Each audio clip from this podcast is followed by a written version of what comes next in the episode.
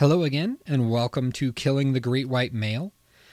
With, I, I guess I realized at some point this season that I haven't been saying who I am. I'm just the voice on on your podcast. I'm Royce Tevis Towns. I work with privilege, and uh, I I look at what the price of that privilege is. What the what's the cost? What's the what's the part of me that I have to cut away in order to have privilege? So uh, today, we're continuing our conversation, our, our shared experience with Lauren Carlson. I need to remind you that this particular conversation has a lot of triggery content for a lot of different folks around sexual assault and rape. So please be prepared for that. Um, treat yourself gently. This uh, this this is a big one. We left off last time in our conversation asking the question why are we surprised when people who are told that their only value is providing for their family why are we surprised when people like that do terrible things when faced with layoffs and money trouble? Well let's dive right back in. Right. Oh uh, yes i'm definitely not. Those are all i when i read things or when i watch uh, documentaries on there's always I, I see it. There's a pattern. There it's not it's not surprising. Yeah. So okay so there's all that.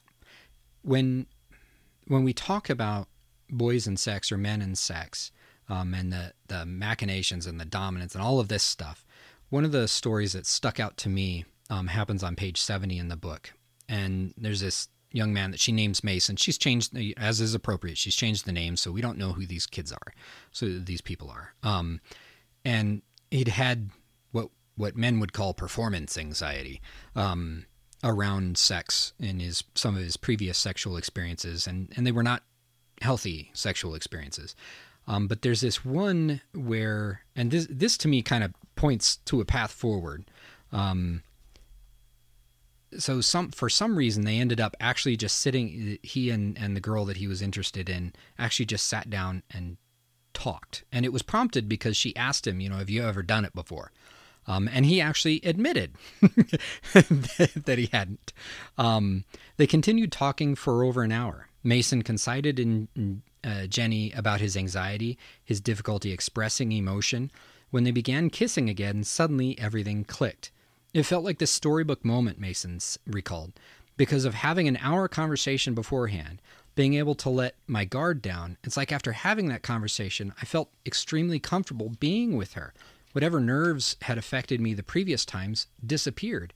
And I realized if I can't be fully vulnerable, mentally and emotionally, it stops me from being able to be vulnerable physically. Because the naked body, that's a very vulnerable thing, you know? Right. This, these are his words. This is how he described this and randomly uses the term vulnerability, which I've ended up centering in on as kind of the, the key thing because growing up it was taught vulnerability was weakness, but it's not. Right. Um, that story stuck out massively for me. Just like part of me wants to just hug this kid and be like, "Oh my god, I wish I had discovered that at your age." right. But it it it also like he's describing basic human experiences here. And mm-hmm. until this one little moment where a bunch of happy accidents happened, he hadn't been able to, you know, actually sit down and have a conversation, a vulnerable conversation.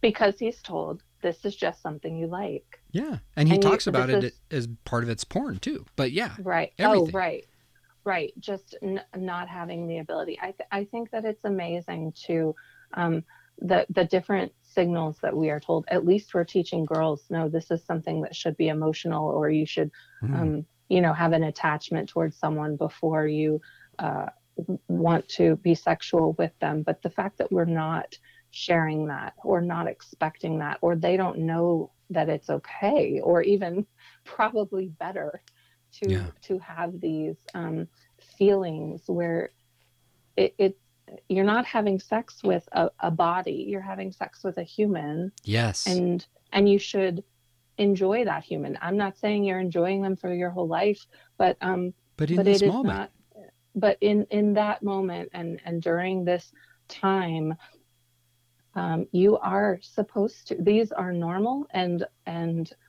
um, and good feelings that you're having. Yeah. and we are not or our boys are not hearing it. If we're if we're saying it they're not hearing it because uh, the outside noise is just louder. It, it's one of the challenges. It, we have this there is no animal on the planet um, that has a period the length from gestation to uh, adulthood is is huger is huger wow i'm going to use english is bigger in the human animal than any other animal on the planet but that's not the only one to look at the point at which we become capable of reproduction mm-hmm. and the point where we are actually emotionally um, prepared to support another human animal meaning a child um, right. is also a massive gap you know, if, if we are capable of reproduction somewhere between the ages of 12 to 14, again, there's a lot of variance here. Some people right. it's as young as 10. Like it, it's, there's massive variance here. So, but all that does is illustrate the importance of this gap because our brains are not out of the, the phase of, eh, you know, when we're teenagers, we like to joke about teenagers, but there is literally a, a brain development issue there. They don't process um, fear cues the way right. the adult brain does. And that, there's an important, people talk about it like it's bad. It actually serves a very important purpose for the human animal because it's during that phase that we seek wisdom outside the home of origin, outside the family of origin. Which is, again, why the human animal has survived because we have built in bits of us that seek wisdom from outside the place so that we don't end up just totally inbred and stupid. Um, I mean, mm-hmm. literally, you know, if, if right. all I know is the reality of my parents, I can never face the world. Um, right. Uh, so there's a basic developmental task there that has to be accomplished, and it's accomplished partially because we don't process consequences during that age, so we don't right. understand the consequences. Well, which is which is then why they they don't charge juveniles as adults because they don't process it. Uh, you know, exactly. most most of the time because yeah. they don't process the same way, and there's so much science behind that, and um, and yes, teenagers do not see consequences in the future uh, the same way that that we do as a, as adults. And so there's this, and I, hell, I would argue for me it was way beyond quote unquote adulthood. But anyway, oh right. um, but it uh, that gap between capable of reproduction and actually being able to understand consequences of our behavior and, and anticipate challenges that you know we're going to run into, um, and so we would define that as adulthood, that gap is over a decade in the human animal. Um, even if you use 25 years of age as kind of the marker, um, right? Uh, you know, and some studies would vary on their markers on that stuff, but it's it, it can be as young marker. as 21, 22. But mm. most studies that I've read p- put it around 25. For me, it was probably 33. But anyway, um, but but there was you know I had kids at 24 um, and and it shifted everything dramatically for me. Um, drastic, like just oh my god, like I, I cried when I found out we were pregnant because I knew that at life as I knew it was over. Um, uh, and and it was important to grieve it. Uh, I love kids, and I'm so glad I had them. They're amazing right. human beings, in spite of right. the problematic relationship that I had them in. Um, right. But it uh, so so yeah, like you've got this gap, and then that gap is filled with not being able to process consequences, and hormonal variation. Um, so yeah, it's it's just there, there's problems here, people. We can't deal with it by telling everyone you got to walk a razor's edge. It's not going to work. right. Um, oh man, God, I, folks, if you want to, if you want just another endorsement for this for this damn book, I, I'm having trouble choosing which of the probably 30 dog ears to, to actually pick up and talk about. Um, yeah, it was a great. I I, I just want to say, uh, as a mother of younger children, you know, you don't want to imagine that someday your son will be saying these things. The, uh, every one of these boys was, you know, like my boy. Yes. And um, and it was hard to get through, but I think it's amazing because you can listen and and hear what you're what well what my son could be saying Mm. and how you you don't you don't want that. But in another way i feel that i'm not that far removed from when i was that girl in college. And they're talking about the 22 year olds that i knew. And and it it does put put my college years in a different perspective that i what what are we sending our girls off to? What Oh, that what are we um what are we teaching these boys and what are they really thinking? And it it's um it was hard parts of it were very hard to get through for me but uh, but i think very important yeah. to hear all of those things. You have to hear those things. You have to realize that this is what yes your your 18 year old son is probably not saying these things in front of you then that's probably the problem you know because Yeah. because they because they don't know how to open up and say these things if if this woman peggy orenstein if she was if i could have a conversation with my son about that and he has said i just don't i don't know i i i don't know what i'm supposed to want and what i'm supposed to like and if and i i listen to it thinking i should have those conversations with my son so that he doesn't he, so he some of these boys were saying this is the first time they've ever talked about it with Yes. her with a stranger Yes. you know and and saying this is the most connected i've ever felt to a woman you know Yes. i not not in a sexual way but saying Just connection, the most- basic human this is- vulnerability. this is the most vulnerable conversation i've ever had in my life yes. and they're having it with a reporter, you know, Yes. with a writer.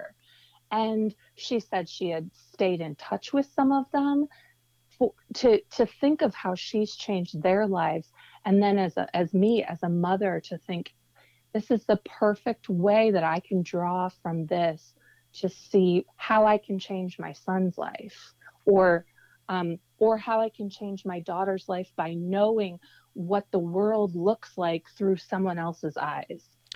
it, it, uh, so during one of the uh, one of the later chapters um I, so I'm oh god there's so much here like from she actually was able to document stories uh, these boys opened up about times when sex was non-consensual including one one young man who I would say he was raped on a bathroom floor while he was drunk at a party.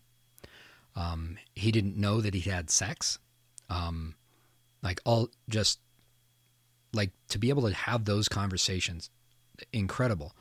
Um so yeah she obviously did really what she did here is significant and as i'm sitting I, I just i broke down during one of the sections and my son happened to be walking down from his room to the kitchen um, which I'm, I, I will say um, position yourselves strategically as a parent at the intersections for your kids and the kitchen will be an intersection so just there you go. You want advice? There's parental advice. Um, be present in the intersections. Um, it, but it, he noticed that I was crying and, and asked if I was okay. I said, you know, yeah, this just hurts. And I just straight up asked him, I said, how many times do you remember us talking about sex? Um, because I, kn- I know that it wasn't off limits and I know it also wasn't very comfortable for the kids, but we also, you know, it, it was one of those places where I was like, you know, they need to be able to exercise consent in saying no to the conversation continuing at a certain point. Also, we have to be able to say we need to have this talk. Um, and so there's a balance to be struck there. Um, again, you know, how do you have consent around having the conversation around consent? Um, Exactly. it, it's important, and well, read my book, you'll find out. uh, there you go. it's good stuff. Um, but it, it also it was amazing as a parent to hear what he had taken away from those conversations because in my head I didn't do enough of it.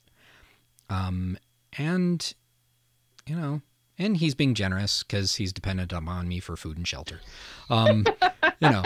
But, it, but also, you know, he was able to name some things and say, no, this was, these bits were really helpful um, even though I didn't really want to talk about it. And that that's the conclusion she comes to in the book, is that um, these kids really wished that their parents had talked to them about it. Um, right. And so it it was this weird lesson, including I remember one conversation when our son was, and we had we had similar conversations with our daughter, and sometimes we had conversations, in ones that are a little more generic, like consent. We had those as a family. Um, so you know, family game night or family dinner night, we'd have a, you know, we'd talk about it for a little bit, and then just follow the kids. And when they were done, they'd tap out, and we'd be talking about video games or something.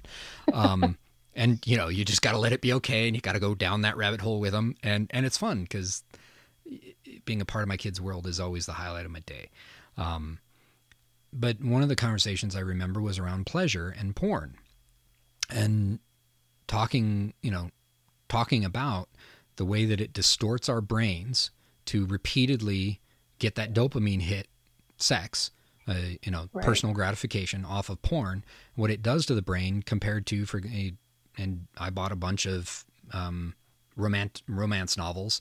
Um, and you know, instead of just reading something and letting our imagination doing the work, um, that the difference is fundamentally uh, it's, it's massive for the brain chemistry um, and what it's conditioning us for. Now it can still be problematic because a lot of again a lot of those romance novels, the way they were written, were written by men for men, um, right? Even though they right. were read by women, which is this weird intersection. But there's a lot of wonderful romance novels written by women for other women for men these days. Um, so there's there's there's just a lot more variety out there. So take advantage of it. But uh, so I remember conversations like that, but that's but I think actually the meta of this whole thing, as I'm t- telling it, is actually the fact that we had this conversation in the living room while I'm reading this book and crying. Right. And I guess for all the things that I've done wrong, I also look at moments like that and I and I think and and she talks about this because these boys that have done these things where they realize, oh fuck, I'm the monster. And I don't I that was 5 years of therapy right there. It was that term monster and the, the monster that I think of myself as being. Um, the challenge is it's never as black and white as innocent and monster. It's always these the the gray not always quite often the gray area between where we've really done some fucked up things and we have also learned from that and done other things that are healthy and good. So it's right. I love the variety that she gives it. Um, right. And I think that's important. I, I guess that's that's what I would say about that variety is so important in so many different things in so many different ways. But this right here is a big one.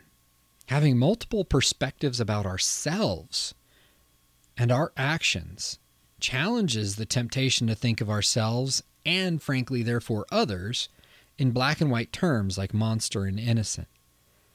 Because the fact is, most of us live most of our lives in gray areas. That's why we struggle with decisions. That's why we struggle with uh, challenges.